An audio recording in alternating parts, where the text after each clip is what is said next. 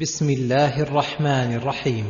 هل أتى على الإنسان حين من الدهر لم يكن شيئا مذكورا؟ إنا خلقنا الإنسان من نطفة أمشاج نبتليه فجعلناه سميعا بصيرا. ذكر الله في هذه السورة الكريمة أول حالة الإنسان ومبتدأها ومتوسطها ومنتهاها فذكر أنه مر عليه دهر طويل وهو الذي قبل وجوده وهو معدوم بل ليس مذكورا. ثم لما أراد الله تعالى خلقه خلق أباه آدم من طين ثم جعل نسله متسلسلا من نطفة أمشاج أي ماء مهين مستقذر. نبتليه بذلك لنعلم هل يرى حاله الأولى ويتفطن لها أم ينساها وتغره نفسه. فأنشأه الله وخلق له القوى الباطنة والظاهرة كالسمع والبصر. وسائر الأعضاء فأتمها له وجعلها سالمة يتمكن بها من تحصيل مقاصده. إنا هديناه السبيل إما شاكرا وإما كفورا. ثم أرسل إليه الرسل وأنزل عليه الكتب وهداه الطريق الموصلة إلى الله ورغبه فيها وأخبره بما له عند الوصول إلى الله. ثم أخبره بالطريق الموصلة إلى الهلاك ورهبه منها وأخبره بما له إذا سلكها وابتلاه بذلك فانقسم الناس إلى شاكر لنعمة الله عليه قائم بما حمله الله من حقوقه وإلى كفور لنعمة الله عليه. أنعم الله عليه بالنعم الدينية والدنيوية فردها وكفر بربه وسلك الطريق الموصلة إلى الهلاك. ثم ذكر تعالى حال الفريقين عند الجزاء فقال إنا أعتدنا للكافرين سلاسل وأغلالا وسعيرا. أي إنا هيأنا وأرصدنا لمن كفر بالله وكذب رسله وتجرأ على المعاصي سلاسل في نار جهنم كما قال تعالى ثم في سلسلة ذرعها سبعون ذراعا فاسلكوه وأغلالا تغل بها أيديهم إلى أعناقهم ويوثقون بها وسعيرا أي نارا تستعر بها أجسامهم وتحرق بها أبدانهم كلما نضجت جلودهم بدلناهم جلودا غيرها ليذوقوا العذاب. وهذا العذاب دائم لهم أبدا مخلدون فيه سرمدا. إن الأبرار يشربون من كأس كان مزاجها كافورا. وأما الأبرار وهم الذين برت قلوبهم بما فيها من محبة الله ومعرفته والأخلاق الجميلة فبرت جوارحهم واستعملوها بأعمال البر أخبر أنهم يشربون من كأس أي شراب لذيذ من خمر قد مزج بكافور أي خلط بكافور ليبرده ويكسر حدته وهذا الكافور في غاية اللذة قد سلم من كل مكدر ومنغص موجود في كافور الدنيا فإن الآفة الموجودة في الأسماء التي ذكر الله أنها في الجنة وهي في الدنيا تعدم في الآخرة. كما قال تعالى في سدر مخضود وطلح منضود وأزواج مطهرة لهم دار السلام عند ربهم وفيها ما تشتهيه الأنفس وتلذ الأعين. عينا يشرب بها عباد الله يفجرونها تفجيرا. أي ذلك الكأس اللذيذ الذي يشربون به لا يخافون نفاده بل له مادة لا تنقطع. وهي عين دائمة الفيضان والجريان يفجرها عباد الله تفجيرا. ان شاءوا وكيف أرادوا؟ فإن شاءوا صرفوها إلى البساتين الزاهرات أو إلى الرياض الناضرات أو بين جوانب القصور والمساكن المزخرفات أو إلى أي جهة يرونها من الجهات المونقات. وقد ذكر جملة من أعمالهم في أول هذه السورة فقال يوفون بالنذر ويخافون يوما كان شره مستطيرا. يوفون بالنذر أي بما ألزموا به أنفسهم لله من النذور والمعاهدات. وإذا كانوا يوفون بالنذر وهو لم يجب عليهم إلا بإيجابهم على أنفسهم كان فعلهم وقيامهم بالفروض الأصلية من باب أولى وأحرى. ويخافون يوما كان شره مستطيرا. أي منتشرا فاشيا فخافوا أن ينالهم شره فتركوا كل سبب موجب لذلك. ويطعمون الطعام على حبه مسكينا ويتيما وأسيرا. ويطعمون الطعام على حبه أي وهم في حال يحبون فيها المال والطعام لكنهم قدموا محبة الله على محبة نفوسهم ويتحرون في إطعامهم أولى الناس وأحوجهم. مسكينا ويتيما وأسيرا. ويقصدون بإنفاقهم وإطعامهم وجه الله تعالى ويقولون بلسان الحال. إنما نطعمكم لوجه الله. لا نريد منكم جزاء ولا شكورا. أي لا جزاء ماليا ولا ثناء قوليا. إنا نخاف من ربنا يوما عبوسا قمطريرا. إنا نخاف من ربنا يوما عبوسا أي شديد الجهمة والشر قمطريرا أي ضنكا ضيقا. فوقاهم الله شر ذلك اليوم ولقاهم نضرة وسرورا. فوقاهم الله شر ذلك اليوم فلا يحزنهم الفزع الأكبر وتتلقاهم الملائكة هذا يومكم الذي كنتم توعدون. ولقاهم أي أكرمهم وأعطاهم نضرة في وجوههم وسرورا في قلوبهم. فجمع لهم بين نعيم الظاهر والباطن. وجزاهم بما صبروا جنة وحريرا. وجزاهم بما صبروا على طاعة الله فعملوا ما أمكنهم منها وعن معاصي الله فتركوها وعلى أقدار الله المؤلمة فلم يتسخطوها. جنة جامعة لكل نعيم سالمة من كل مكدر ومنغص وحريرا كما قال تعالى ولباسهم فيها حرير. ولعل الله إنما خص الحرير لأنه لباسهم الظاهر الدال على حال صاحبه. متكئين فيها على الأرائك لا يرون فيها شمسا لا يرون فيها شمسا ولا زمهريرا. متكئين فيها على الأرائك الاتكاء التمكن من الجلوس في حال الرفاهية والطمأنينة. والأرائك هي السرر التي عليها اللباس المزين. لا يرون فيها شمسا ولا زمهريرا. لا يرون فيها أي في الجنة شمسا يضرهم حرها ولا زمهريرا أي بردا شديدا. بل جميع أوقاتهم في ظل ظليل لا حر ولا برد بحيث تلتذ به الأجساد ولا تتألم من حر ولا برد. ودانية عليهم ظلالها وذللت قطوفها تذليلا. أي قربت ثمراتها من مريدها تقريبا ينالها وهو قائم أو قاعد أو مضطجع.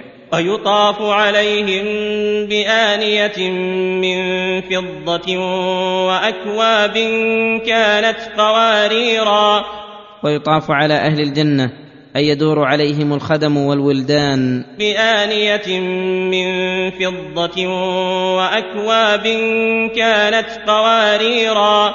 قوارير من فضة قدروها تقديرا.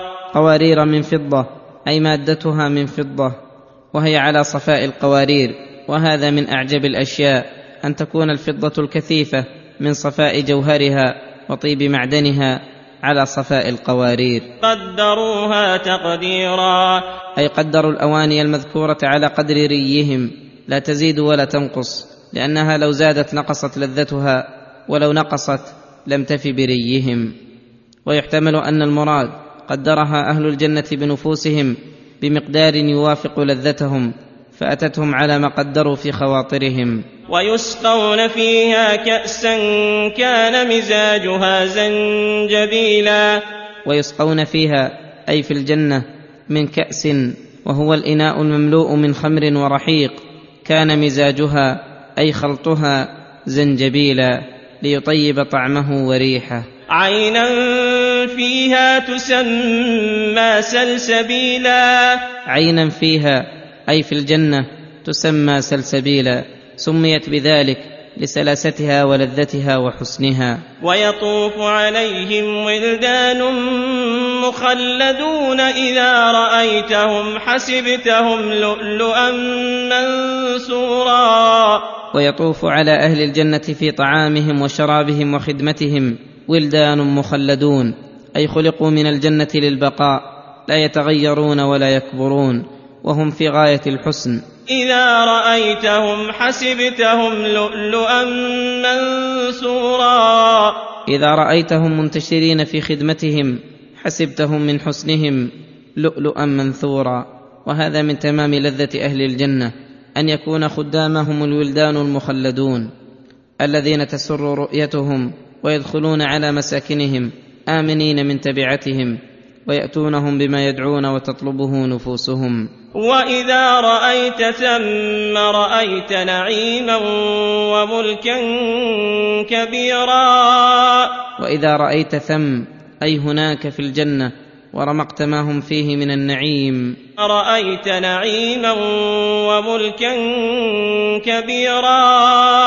فتجد الواحد منهم عنده من القصور والمساكن والغرف المزينة المزخرفة ما لا يدركه الوصف ولديه من البساتين الزاهرة والثمار الدانية والفواكه اللذيذة والأنهار الجارية والرياض المعجبة والطيور المطربة الشجية ما يأخذ بالقلوب ويفرح النفوس. وعنده من الزوجات اللاتي هن في غاية الحسن والإحسان الجامعات لجمال الظاهر والباطن الخيرات الحسان ما يملأ القلب سرورا ولذة وحبورا.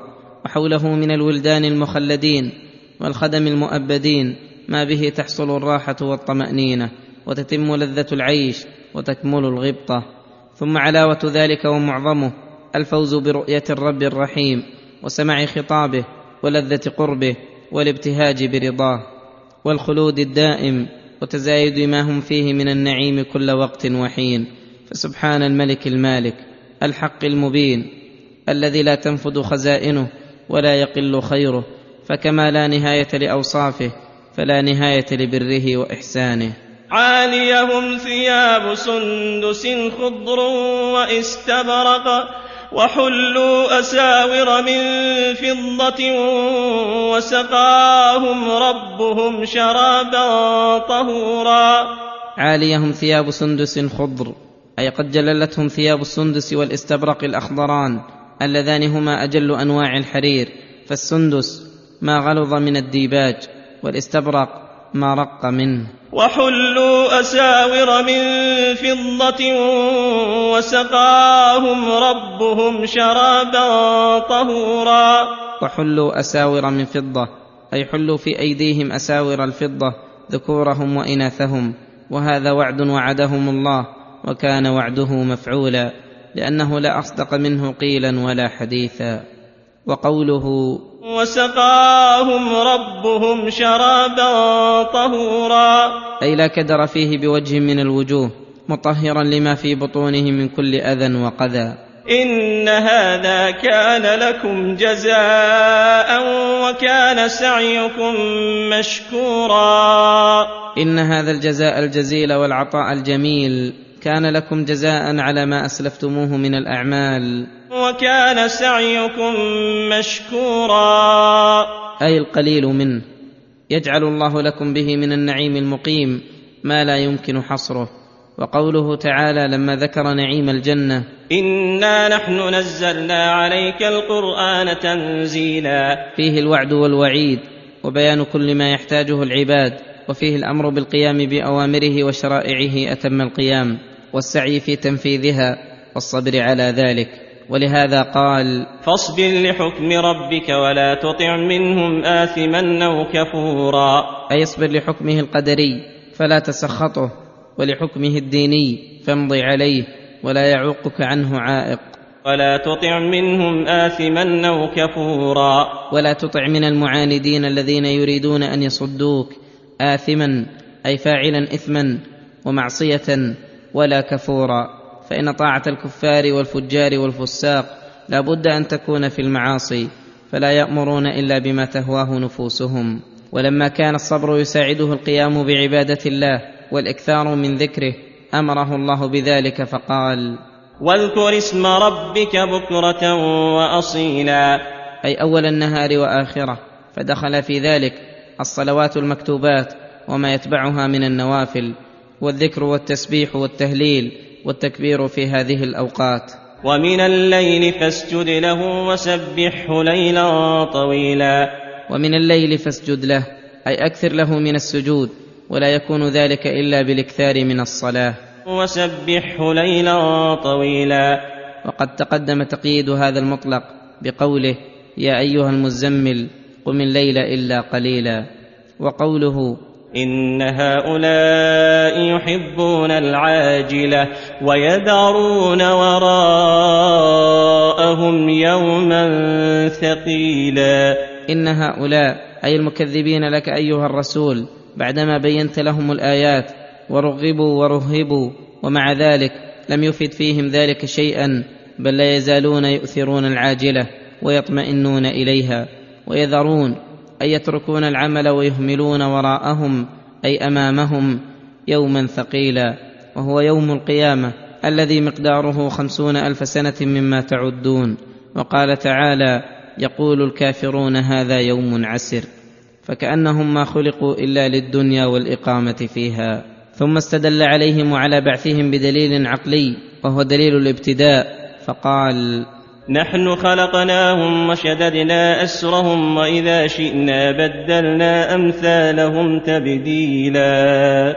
نحن خلقناهم أي أوجدناهم من العدم وشددنا أسرهم أي أحكمنا خلقتهم بالأعصاب والعروق والأوتار والقوى الظاهرة والباطنة حتى تم الجسم واستكمل وتمكن من كل ما يريده. فالذي أوجدهم على هذه الحالة قادر على أن يعيدهم بعد موتهم لجزائهم. والذي نقلهم في هذه الدار إلى هذه الأطوار لا يليق به أن يتركهم سدى لا يؤمرون ولا ينهون ولا يثابون ولا يعاقبون ولهذا قال وإذا شئنا بدلنا أمثالهم تبديلا. أي أنشأناكم للبعث نشأة أخرى وأعدناكم بأعيانكم وهم بأنفسهم أمثالهم. إن هذه تذكرة فمن شاء اتخذ إلى ربه سبيلا. إن هذه تذكرة أي يتذكر بها المؤمن فينتفع بما فيها من التخويف والترغيب. فمن شاء اتخذ إلى ربه سبيلا. أي طريقا موصلا إليه. فالله يبين الحق والهدى ثم يخير الناس بين الاهتداء بها أو النفور عنها مع قيام الحجة عليهم. وما تشاءون إلا أن يشاء الله فان مشيئه الله نافذه. إن الله كان عليما حكيما. فله الحكمه في هدايه المهتدي واضلال الضال. يدخل من يشاء في رحمته. فيختصه بعنايته ويوفقه لاسباب السعاده ويهديه لطرقها. والظالمين أعد لهم عذابا أليما. والظالمين الذين اختاروا الشقاء على الهدى. أعد لهم عذابا أليما. بظلمهم وعدوانهم.